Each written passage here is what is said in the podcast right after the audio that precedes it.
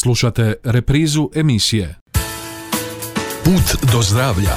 Informacije, savjeti i preporuke za zdrav život. Utorkom u 13.30. Jer zdravlje zaslužuje našu najveću pozornost.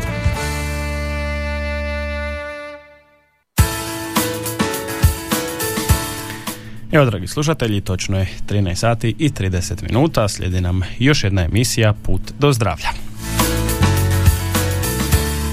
Prva emisija u ovoj novoj 2023. godini. U današnjoj emisiji Put do zdravlja malo ćemo govoriti o bakterijskim bolestima dišnog sustava, o pet infekcija koje su najčešće u zimskim mjesecima i gdje je važna brza dijagnoza. Nakon te prve e, teme malo ćemo i zasvirati, a onda ćemo govoriti i o nekim e, novogodišnjim odlukama, naravno vezanima uz e, zdravstvo, vezanima uz one učinke koje te velike odluke mogu imati, odnosno što možemo onako zdravstveno profitirati od nekih naših novih novogodišnjih odluka. Nakon kratkog džingla krećemo na put do zdravlja.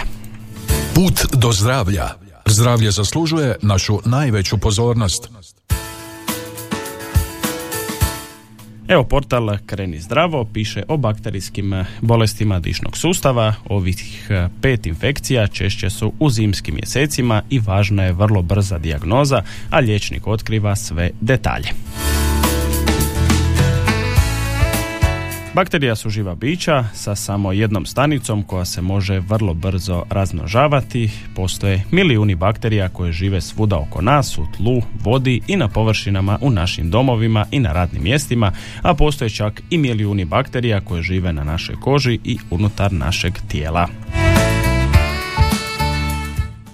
Ono što naravno također treba razdvojiti, većina bakterija nije štetna, dapače mnoge bakterije mogu biti i korisne, one mogu pomoći da lakše probavimo hranu i uništiti druge štetne oblike bakterija koje pokušavaju napasti naše tijelo, ali čak i one korisne mogu postati, postati izrazito opasne i uzrokovati infekciju ako se nađu tamo gdje inače nisu, a to su bolesti izazvane bakterijama.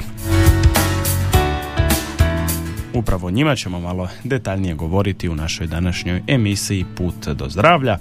Bakterijske bolesti dišnog sustava mogu se pojaviti u gornjim ili donjim regijama respiratornog trakta. Gornja regija sastoji se od nosa, ždrijela i drugih struktura kao što su srednje uho i sinusi, a iako u ovom dijelu tijela postoje mnogi obrambeni mehanizmi kao što su recimo dlake i sluznice, infekcije su česte zbog blizine vanjskog svijeta. Donji dio sustava sastoji se od dušnika, dušnica i malih dijelova dišnog sustava.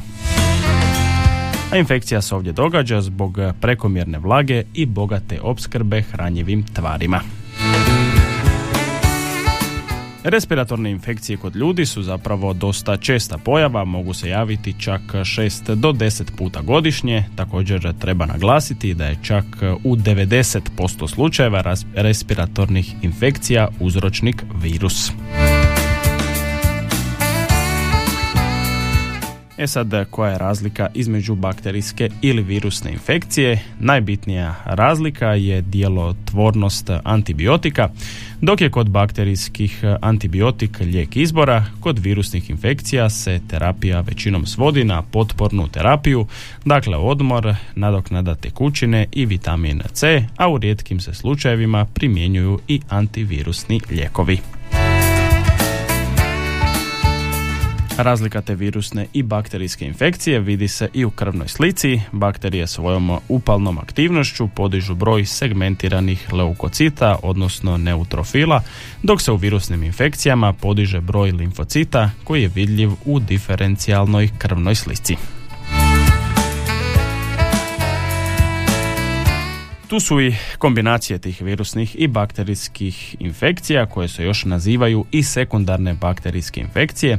One se javljaju kod pojedinaca koji su nedavno preboljeli nekakvu virusnu bolest, a to je kod njih dovelo do pada imuniteta i otvorilo je mogućnost da se i bakterijski patogeni ostvare infekciju. Onda te bakterijske infekcije često imaju intenzivniji tijek i puno jače simptome, a oporavak je puno brži uz korištenje antibiotika. Posebno opasne mogu biti sekundarne bakterijske infekcije kod hospitaliziranih bolesnika zato što su bakterije uzročnici u bolnicama, često bakterije koje su otporne na antibiotike i tada je upitan tijek oporavka ako ne postoji nekakav optimalni lijek za liječenje. Sada ćemo govoriti malo o tim bakterijskim bolestima dišnog sustava. Evo nije nam baš tipična zima, već smo više puta govorili, dosta visoke temperature, ali evo pretpostavljam da smo svjedoci u našoj okolini, haraju e, razni neki i virusi, i gripe i viroze, tako da evo svi nešto šmrckaju, svi nešto e, kašlju, pa evo idemo malo proći kroz te neke određene bakterijske bolesti dišnog sustava koji su baš specifični za zimske mjesece. Prva bolest je upala grla, odnosno faringitis, u većini slučajeva prilično bolna i najčešći uzlog, uzrok grlobolje. Faringitis može rezultirati vrlo velikim i upaljenim krajnicima, te može otežavati gutanje i disanje, a može biti popraćen kašljem ili groznicom ako je infekcija sustavna.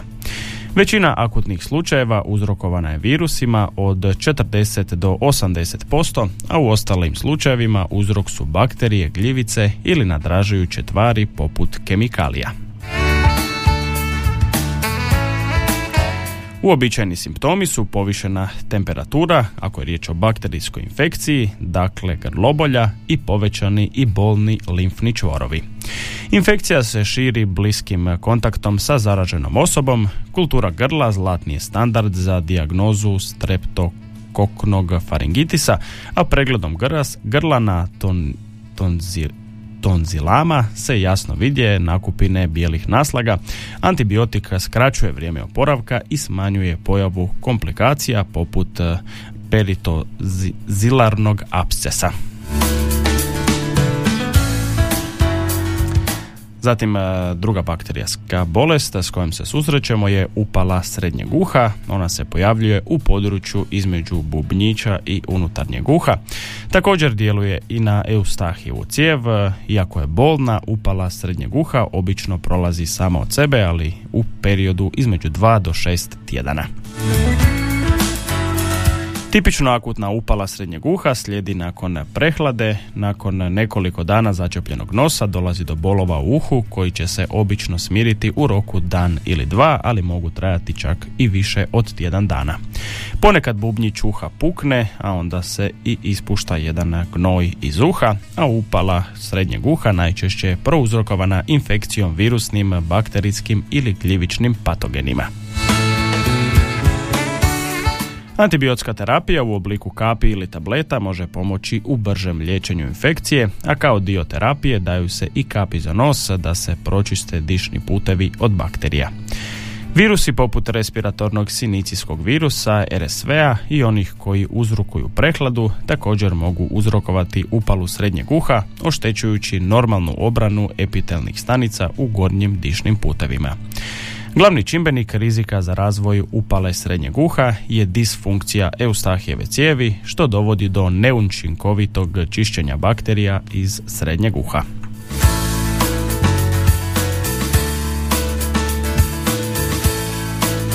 Sljedeća bolest je epiglotitis.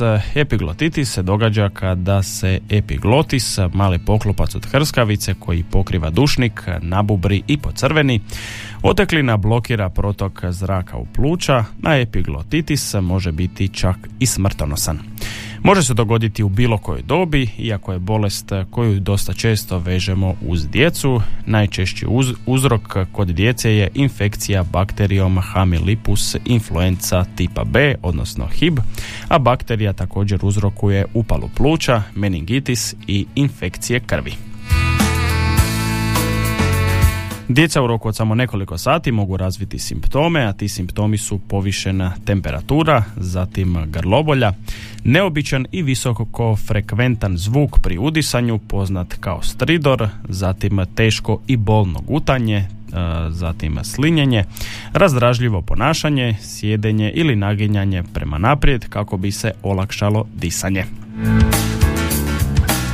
Dijagnoza bolesti postavlja se pregledom grla i uzimanjem brisa za mikrobiološku kulturu. Terapija uključuje nadoknadu kisika, primjenu antibiotika i općenite mjere za skidanje temperature te protiv bolova. Četvrta bolest je magareći kašalj ili hripavac, e, e, laringotraheitis, stodnevni kašalj, krup, hriparac, e, hripavac, magareći kašalj, to su samo neki od naziva bolesti koji uzrokuje bakterija Portadella pertussis. Laringotraheitis spada u bakterijske bolesti gornjih dišnih putova, blokira disanje i ima karakterističan kašalj poput laveža psa. Karakteristične promjene u zvuku kod disanja čuju se pri samom udisaju dok je izdisaj normalan, a upala blokira dišne puteve te tako dolazi do pojave zvučnih fenomena. Ti simptomi uključuju kašalje poput laveža psa, zatim e, otežano disanje ili brzo i dosta bučno disanje, zatim kratak dah, e, umor, povišenu temperaturu, začepljen nos i promuklost. Mnoge bebe koje imaju hripavac uopće ne kašlju, umjesto toga može se javiti apneja ili borba za disanje, a može se činiti i kao jedna obična prehlada. Infekcija je općenito blaža kod tinejdžera i odraslih nego kod beba i djece, osobito onih koji su se cijepili protiv hripavca, a može se činiti i kao obična prehlada, kašalja poput laveža psa često nije prisutan kod ljudi koji imaju blaži oblik ove bolesti. Prevencija postojećim cijepivom najbolji je način sprječavanja ove infekcije, ipak ako dođe do same infekcije, hripavac se liječi antibioticima, a dostupno je nekoliko antibiotika kojima se liječi isti. Vrlo je važno hripavac rano liječiti prije nego počnu napada i kašlja, a rano liječenje može učiniti bolest puno manje ozbiljnom i spriječiti daljnje širenje bakterija koje ga uzrokuje. Posljednja bolest o kojoj ćemo danas govoriti, upala pluća. Upala pluća je upalno stanje koje pogađa mikroskopske vrećice u plućima ispunjene zrakom, poznate kao alveole. Obično je uzrokovana infekcijom virusima ili bakterijama i malo rijeđe drugim mikroorganizmima, određenim lijekovima i drugim stanjima kao što su autoimune bolesti, a tipični simptomi uključuju kašalj, bol u prsima, povišenu temperaturu, gnojni ispljuvak te otežano disanje. Dijagnostički alati podrazumijevaju rentgenske snimke i mikrobiološku kulturu ispljuvka, a dostupna su cijepiva za sprječavanje određenih vrsta upale pluća. Liječenje ovisi o uzročniku, a bakterijska upala pluća liječi se antibioticima. Evo malo smo govorili o tih eh, pet eh, zimskih eh, infekcija, možemo ih slobodno tako nazvati, s obzirom da nas evo posebno pogađaju u ovim zimskim mjesecima.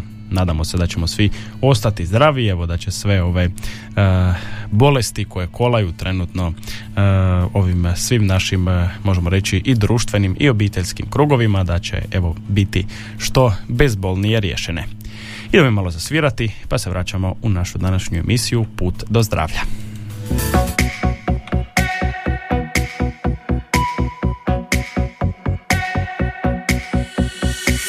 Razmaži marmeladu prekusana Ti svoj iz kojih stalno cure pitanja Kada sam sinoć došla šta sam radila I s kim sam bila gdje je bila zabava pitanju kofein i mamur luk se Ti vidi jel ti bolje biti naporan ili da sa mnom počneš dan? Jer dokad ćemo mi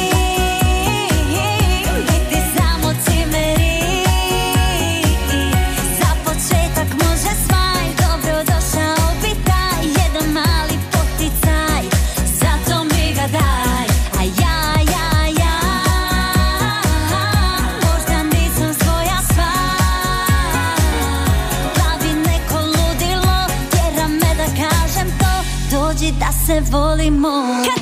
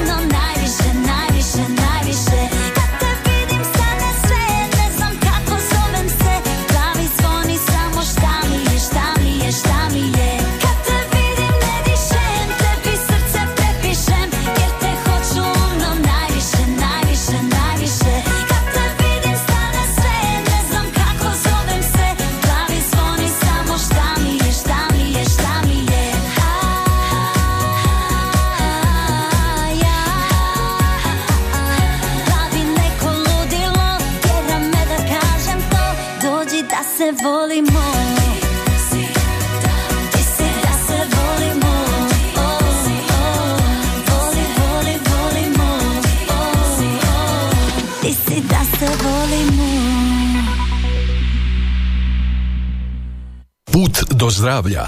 Informacije, savjeti i preporuke za zdrav život. Nakon što smo malo evo glazbeno predahnuli, nastavljamo dalje u putu do zdravlja.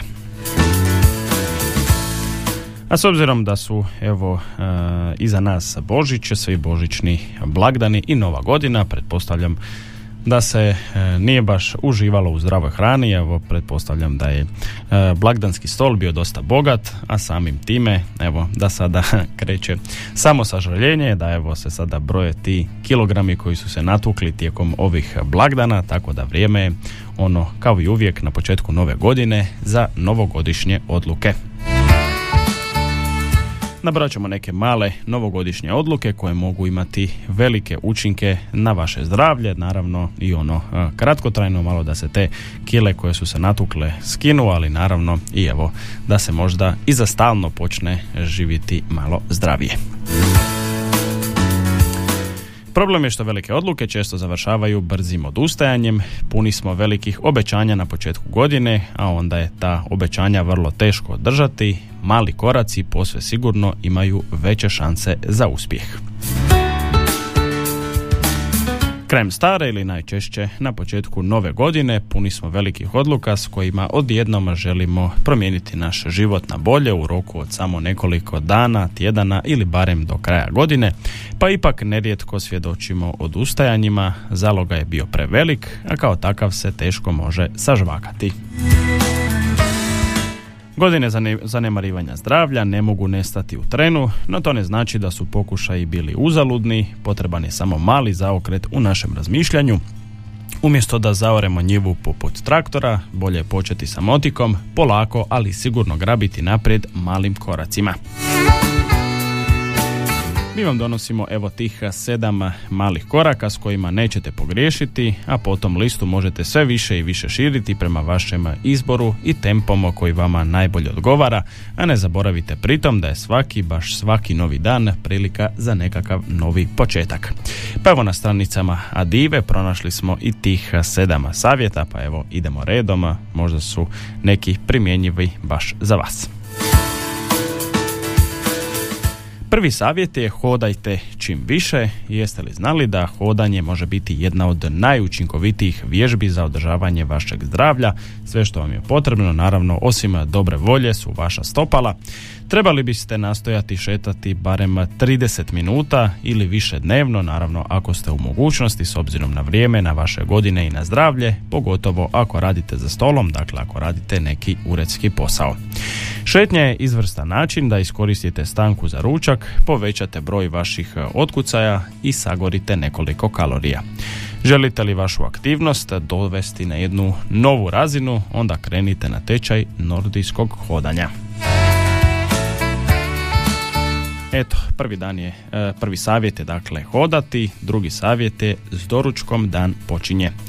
Doručak ubrzava vaš metabolizam, poboljšava kognitivne sposobnosti, ljudi koji doručkuju obično imaju niži indeks tjelesne mase, uključivanje proteina u doručaka poput e, jaja ili maslaca od kikirikija da će vam energiju potrebnu da budete aktivniji tijekom dana, a pritom ono što je također dosta bitno, ublažit će vašu želju za slatkim. Eto, drugi savjet je vezan uz prehranu, treći savjet je vezan uz vaše spavanje, ne, ne zanemarujte spavanje. Prednosti spavanja od najmanje 7 do 8 sati noću ne mogu se nadmašiti, dovoljna količina sna štiti vas od zdravstvenih tegoba, pomaže vam u kontroli gladi, jača vaš imunološki sustav te održava vaše pamćenje na razini, stoga težite uloviti čim više sati sna. Naravno i to ovisi e, o vašem životnom stilu, ovisi o vašim nekim drugim obvezama, ali evo ne smijemo nikako e, zanemariti spavanje. Zatim sljedeća e, sljedeći dobar novogodišnji savjet ili novogodišnja odluka, izaberite aktivnost u kojoj uživate.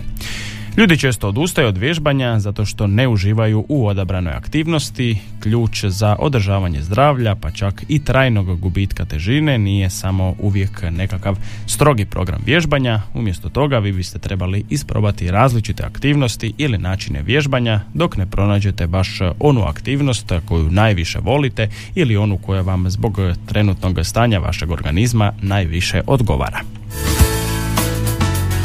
Kada jednom krenete raditi što volite, kada otkrijete što zapravo volite, vrlo je vjerojatno da ćete se toga i držati, a sada to može biti planinarenje, to može biti hodanje, vožnja biciklom do parka, može biti čak e, eventualno i plesanje ili trčanje, tako da evo e, naravno bavljenje bilo kojim sportom, e, puno je raznih aktivnosti koje možda ni ne znamo da volimo, ali evo ne možemo ni znati što ne volimo dok ne probamo. E sada jedan jako dobar savjet za sve one koji vole e, jesti puno e, onog slatkog, e, šećernog i nezdravog. Ublažite gled za slatkim crnom čokoladom. Konzumiranjem samo jedne kockice tamne čokolade koja ima najmanje 70% kakao dnevno, ona može umanjiti vašu želju za nezdravom hranom i slatkišima te općenito smanjiti osjećaj vaše gladi. Tako da evo umjesto svih onih e, torti, kolača i svega onoga što smo konzumirali tijekom ovih blagdana, zapravo uh, jedan pravi savjet je evo kockica crne čokolade koja može biti rješenja za sve te naše šećerne krize. E, šesti savjet, pripremajte sami svoje obroke. Nakon dugih 8 sati na poslu, teško je proći pored restorana, brze hrane ili pekare ili nekog drugog mjesta, posebno ako znate da kod kuće nemate pripremljen obrok ako kuhate ili čak unaprijed spremate i zamrznete neka svoja jela, vrlo je vjerojatno da ćete odoljeti tim nezdravim izazovima, pritom ćete uštedjeti pokoju kaloriju, ali i novac i jeste li do sada već primijetili da nije pametno ići u kupovinu na prazan želudac. To je rečenica, kad su ti uh, oči gladnije od uh, želuca, onda to tako većinom i završi posljednji savjet, e, možemo reći nekakav generalni i općeniti savjet, nećemo biti nešto posebno pametniji kada to kažemo, trebali bi piti što više vode. Odrasloj osobi potrebno je barem litra i pol do dvije litre vode dnevno za zdravo funkcioniranje organizma. Nemojte zaboraviti da se naše tijelo sastoji od 70% vode u odrasloj dobi, kod djece taj postotak je i još veći, još je iznad tih 70%. Ono što je jako bitno, pritom količinu treba povećati sukladno našim potrebama, već ovisno o tome vježbamo li, jesmo li bolesni, radimo li neke teške fizičke poslove i slično, nagradite sami sebe za donošenje odluke o zdravijem životu i poklonite si staklenku za vodu. Na tržištu postoje i one pametne staklenke koje vam točno mjere unos vode u vaš organizam, no ne morate pretjerivati sa troškovima, važno je da ta staklenka bude uvijek uz vas, negdje pri ruci. Napunite ju kad dođete na posao, a na izlasku iz ureda popite i onu posljednju putnu, ali naravno ne rakiju, već čašu vode. Eto, još nekoliko savjeta, onih važnih, novogodišnjih, pretpostavljam da su svi puni raznih ideja i raznih odluka, pa evo možda smo nekome i pomogli, što se voli reći, novi dan, novi ja ili nova godina, nekakve nove ideje, tako da evo, svi se trude biti što zdraviji, što mršaviji naravno puno sreće svima u tim nastojanjima. Idemo mi još malo zasvirati, a onda i zaključiti današnju emisiju Put do zdravlja.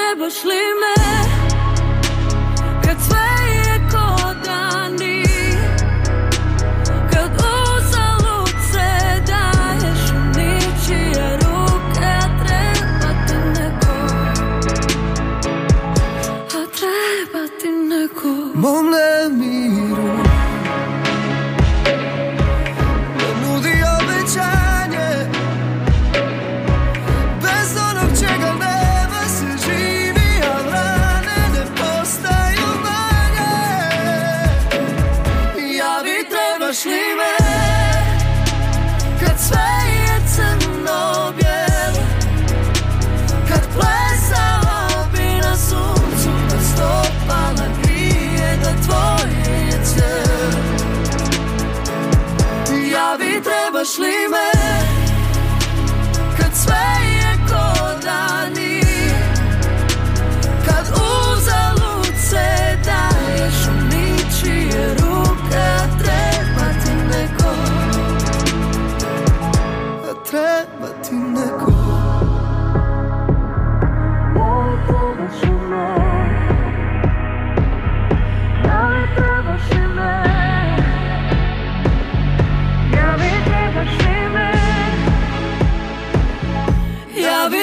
trebaš li me Kad sve je crno bijelo Kad plesala bi na suncu Da stopala grije da tvoje je cijelo Ja bi trebaš li me Kad sve je ko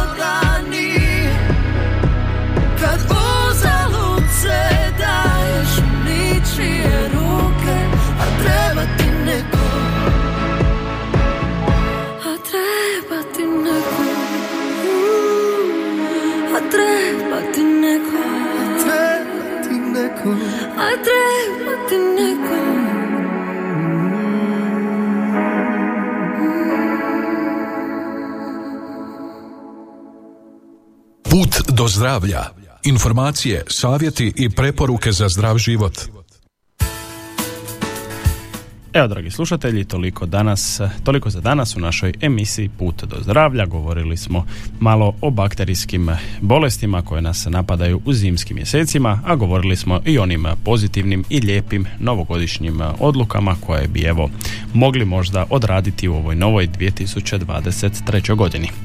Do nekog sljedećeg druženja uz emisiju Put do zdravlja. Lijep vam pozdrav. Slušali ste emisiju Put do zdravlja. Informacije, savjeti i preporuke za zdrav život. Jer zdravlje zaslužuje našu najveću pozornost.